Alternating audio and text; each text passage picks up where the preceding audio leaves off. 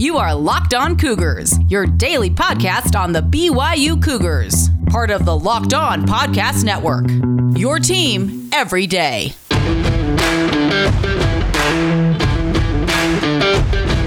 Uh, happy Thursday to you all. Happy BYU Football Media Day. Plenty to get to ahead on this edition of Locked On Cougars, but some of you may be listening to this before BYU Media Day gets going. Some of you may be listening during it, and some may be listening to it afterwards, but nonetheless, a happy Thursday to you all. Plenty to get to ahead on this episode. We're going to talk BYU football recruiting, a bevy of commitments. We're going to run down everything you need to know about BYU football recruiting so far. Of course, we'll look back on BYU football history as part of the 100 seasons of BYU football football countdown. As we look back at 1967 for the Cougars, how did things go as they tried to replace Virgil Carter? And of course, we will catch you guys up on everything else going on in BYU sports news like we typically do.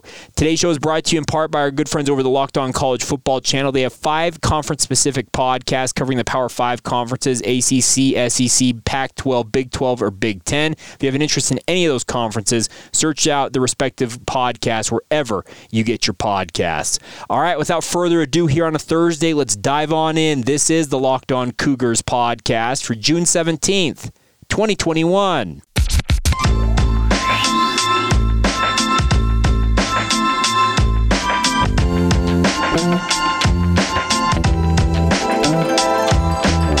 What's up, everybody? I'm Jake Hatch, your host here on Locked On Cougars, your resident BYU insider. I work for the Zone Sports Network in Salt Lake City, Utah. And once again, a big thank you for joining us on your daily podcast focused on the BYU Cougars. A little bit of a programming note today's podcast is this one, the one that's technically on a Thursday. We'll probably have a second one come out later today. I'm going to go down to BYU Football Media Day after my other radio responsibilities are concluded for the day, and I'll probably record a podcast down there in Provo. Who's going to be on it? What are we going to talk about? Well, we'll just talk about whatever the news of the day that comes out of BYU Football Media Day is. So you may see two Thursday editions, but the second edition that we do later this afternoon, if it doesn't post till later tonight, sometime in that time frame, it'll count as our Friday edition. So hopefully that makes sense to you guys. And we'll talk about 1968 as well in BYU football history as part of the 100 seasons of BYU football countdown during that edition. So a little bit of a note of what you can expect moving forward. All right, getting going here on a Thursday. Let's talk some BYU football recruiting. And boy, howdy, have the Cougars been busy. I talked about, was probably two weeks ago when the BYU uh, recruiting opened up, the NCAA recruiting window opened up, all that stuff. June 1st, obviously, with the dead period ending. Well, BYU has been having guys on campus for weeks now. Uh, two weeks just over that. And I, I told you guys on this podcast, if you guys were listening, I talked about the fact that I heard from a staff member down there. They anticipated having unofficial visitors essentially every day on campus and potentially official visits as often as multiple times a week. It was just going to be a crazy, crazy month for the Cougars. They also have their camps going on, which a lot of guys are visiting BYU in addition to that. It kind of lends itself to both. But just an absolutely insane calendar, not schedule, schedule and calendar calendar. I try to put those two together, but my apologies.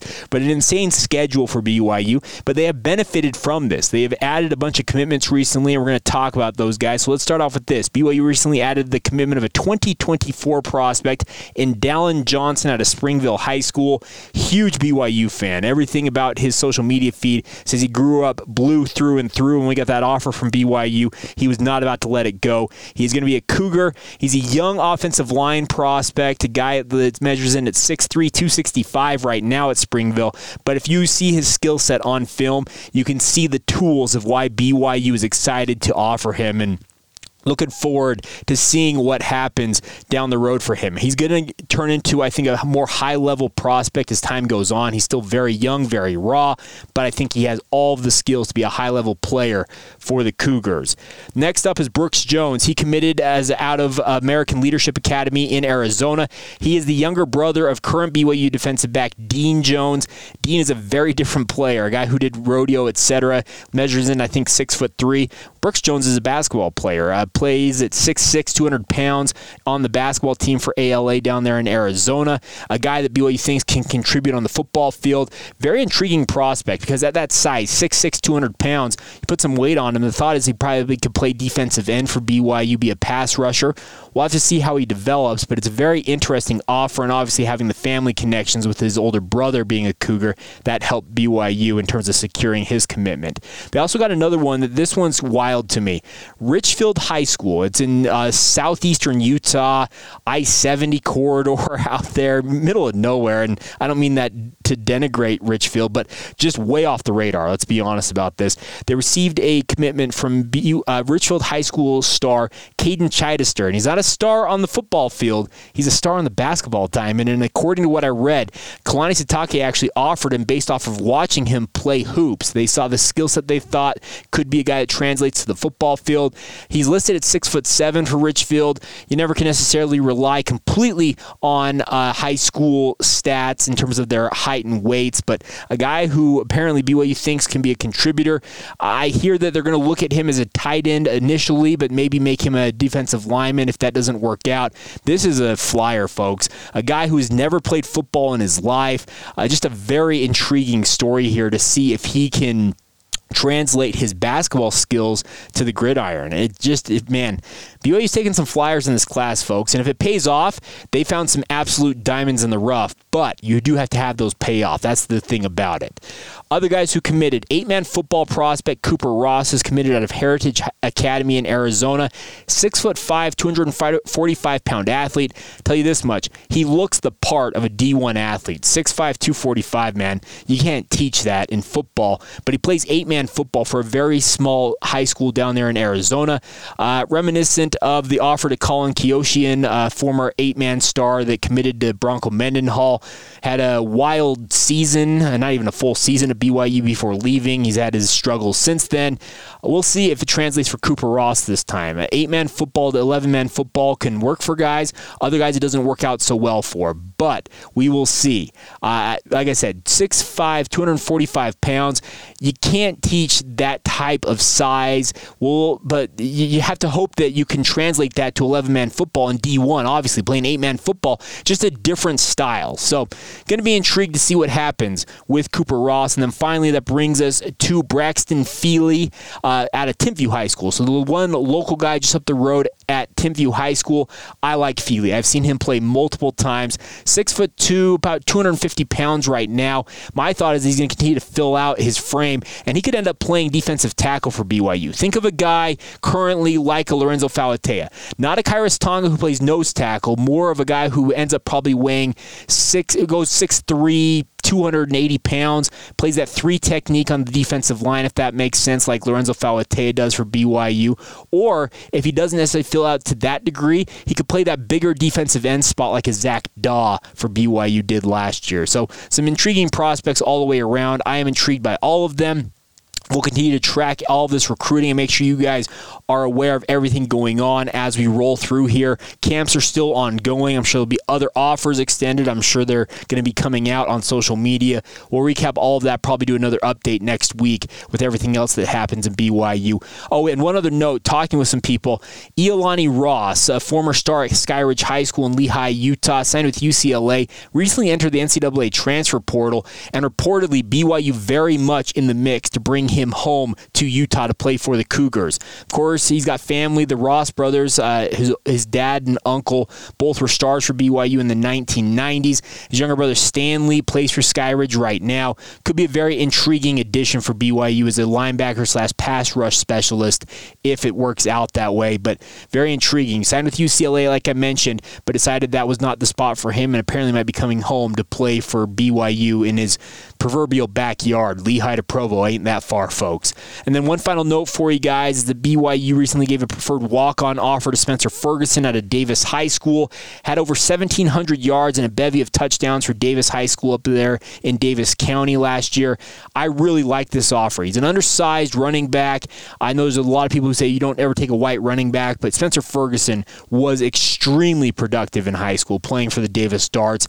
I really liked his game. I tracked him very closely, working with the Zone Sports Network, do a lot of Northern Utah high school football, especially up in that region. And he was a great player up there in Region 1. So I think this is a low risk, potential high reward offer, especially as a preferred walk on. There's no skin in it for BYU figuratively with a scholarship, etc., to bring him in. It sounds like he will serve a mission before enrolling with the Cougars.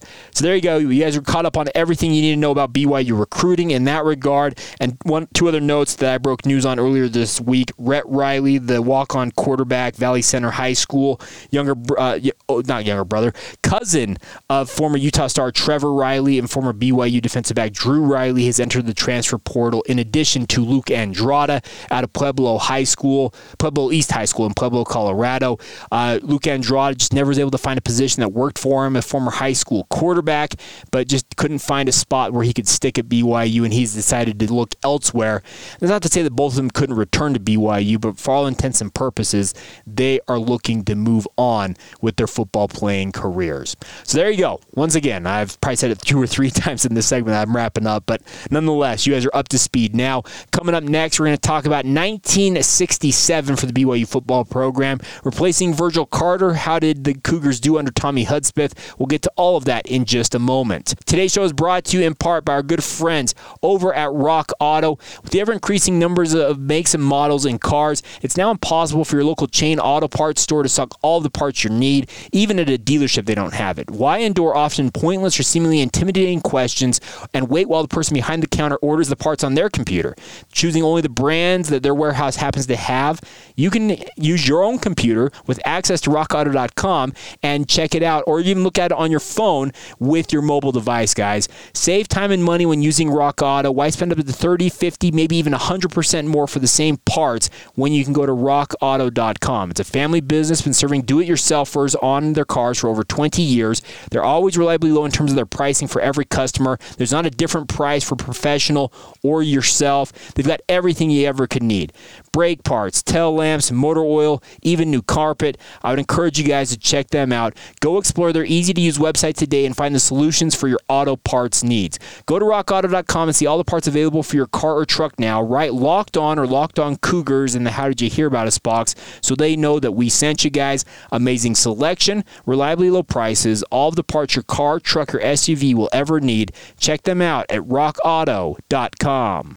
Continuing on with our 100 seasons of BYU football countdown now, looking back at 1967 for the BYU football program. And it's not every day that you go out and just replace an All American quarterback. I know that LaVell Edwards did it for seemingly the better part of two decades, but in everyday football, and I know that sounds like a weird term, but it just doesn't happen. And Virgil Carter moved on from BYU in 1966 to be chronicled yesterday, but BYU was trying to replace him in 1967. But one thing that'll help is having a very solid quarterback in addition to a potential All American at wide receiver and a bevy of other wide receivers who can step up around that All American.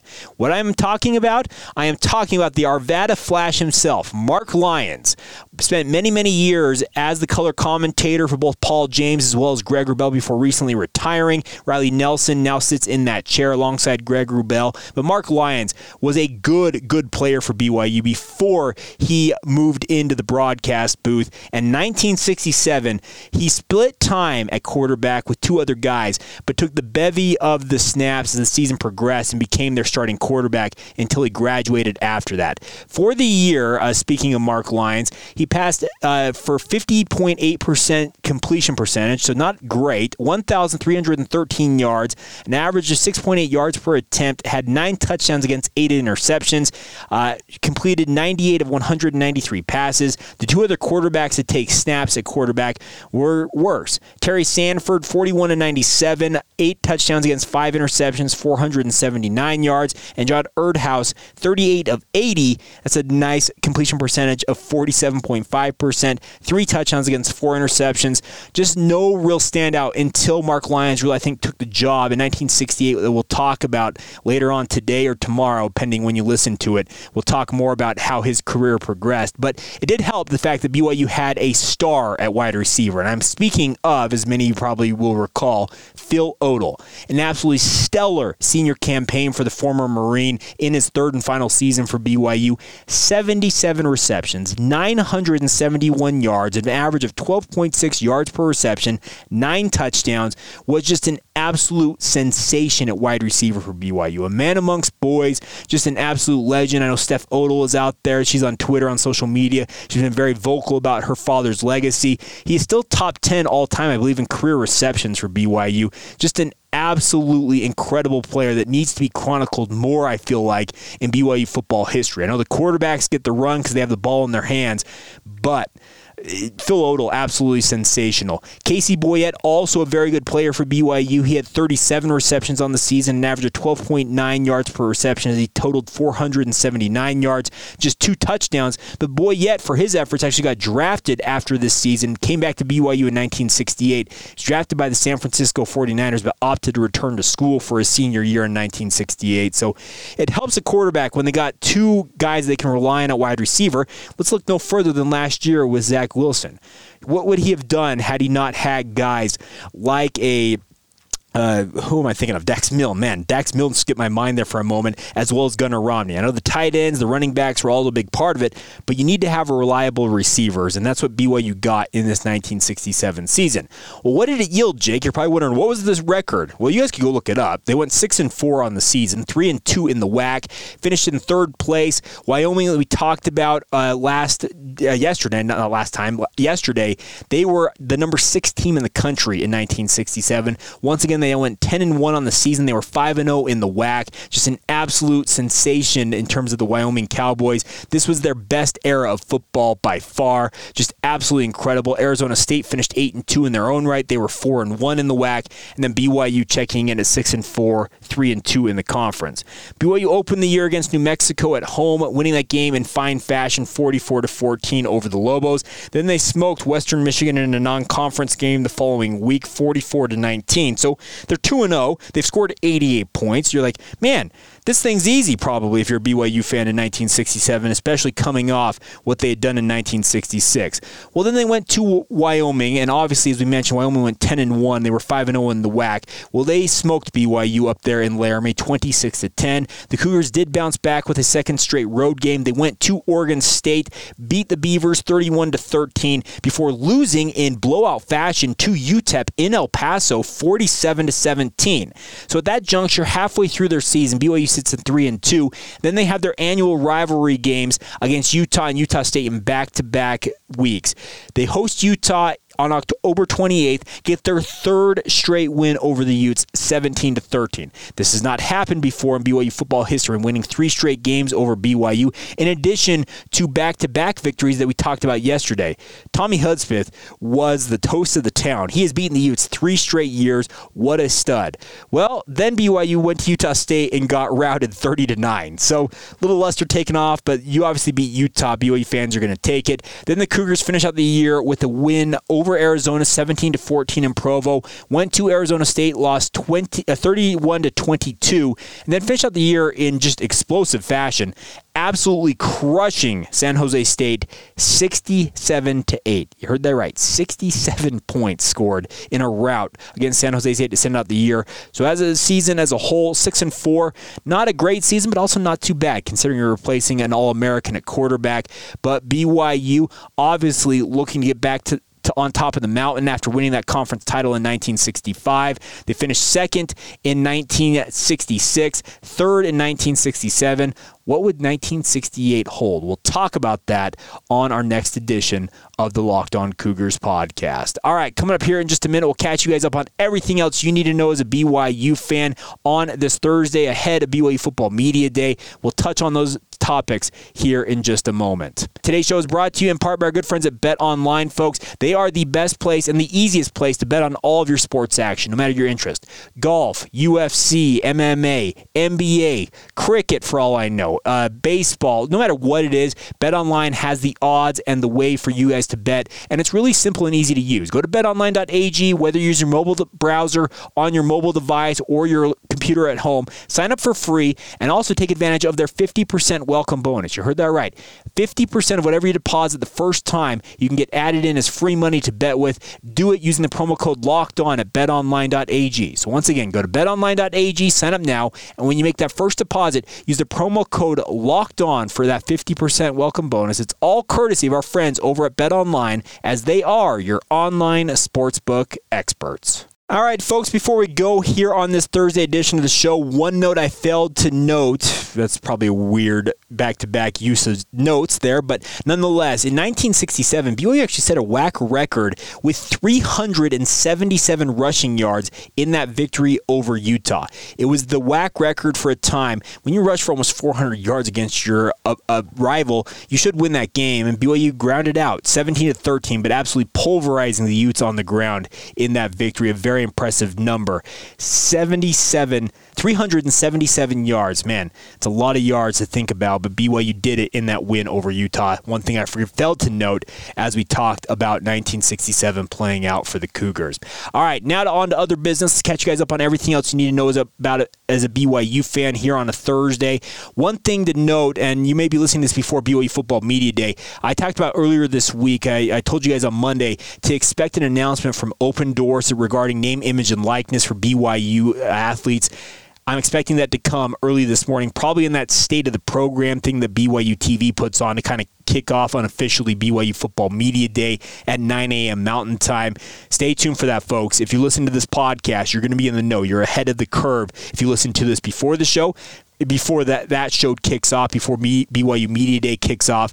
Sounds like there may be some pretty high powered legislators from the state of Utah in attendance to talk about this as well. So stay tuned. I think that's what it's going to entail is BYU is trying to get on the cutting edge of name, image, and likeness, getting their student athletes as big of an opportunity and as big of an advantage as they can get with this. I know the legislation is still not in place for NIL in terms of the NCAA at either the federal level or at the NCAA level, but it's coming coming. They're working on it, and BYU wants to be ready for it. I think they're going to have some innovative ideas. It sounds like they may offer some opportunities in terms of internships, guys to be able to go out, student athletes to be able to go out and work with companies during their off seasons, whether it's football during the summer, other guys, if it's like their off season is during the school year, no matter what it is, they'll be able to go work with these organizations, these companies, get real world experience and benefit from it financially. That's, I think, part of the plan here. Name, image, and likeness, I think, is a game changer, folks. And the fact that BYU staying on top of this, I think that BYU is being smart about it. They want to make sure that their student athletes have the opportunity to get as much out of their education that, as they can get. And I think it's an absolutely brilliant move. So stay tuned for that today. If you're listening to this earlier, early enough on in the day. If you're listening to it later in the day, well, I tried to give you guys a heads up. You probably should listen to the show a little earlier in the morning, but nonetheless, wanted to make sure that was out there. And then finally, congratulations to both the men's and women's uh, track and field and cross country programs. The BYU women were named the NCAA Division One Terry Crawford Women's Program of the Year. The honor is award- awarded annually by the institution with the highest combined national finish during both the, both the cross country and the track and field seasons, both indoor and outdoor. Pretty impressive. BYU obviously won the national championship in track and field on the women's side and then finished number 10 in the outdoor track season. A stellar, stellar season for the women's track and field as well as cross country program. But the men were no slouches in their own right. BYU as the men's team finishes the runner up in those standings as the NCAA Division One John McDonnell Men's Program of the Year. Uh, they finished just behind Arkansas, 0.5 points separated the two. Arkansas had 40 points in the final standings, BYU 40.5 points. Apparently, you want the lowest amount of points. We're playing golf here in these rankings. But congratulations to both the men's and women's track and field as well as cross country programs on those national honors on the women's side, getting the number one slot, the men's team as the runner up. All right, that is going to do it here on this Thursday edition of the show. A lot more, I'm sure, to come out of BYU Football Media Day. We'll recap it all in an edition later on today. We'll hopefully have that out by early evening tonight, and it'll serve as our final edition for the week. So, regardless, whenever you hear this, I hope you guys are having a great day. This has been the Locked On Cougars podcast for June 17th, 2021, and we will talk to you guys soon.